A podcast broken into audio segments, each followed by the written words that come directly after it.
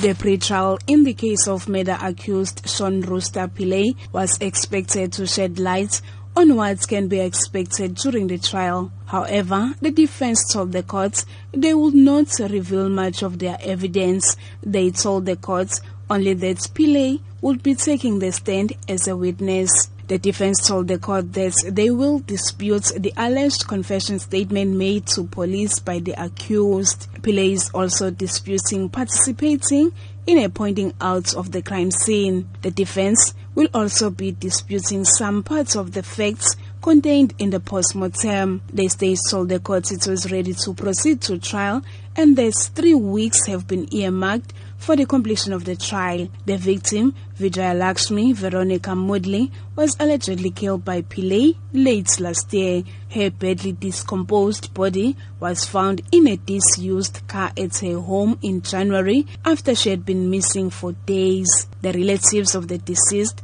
have been attending the court's proceedings, hoping to get answers about the motive for killing her. The relatives say they are now waiting for the trial to get closure. The trial will start on the 8th of May. I'm Nonkulego in Durban.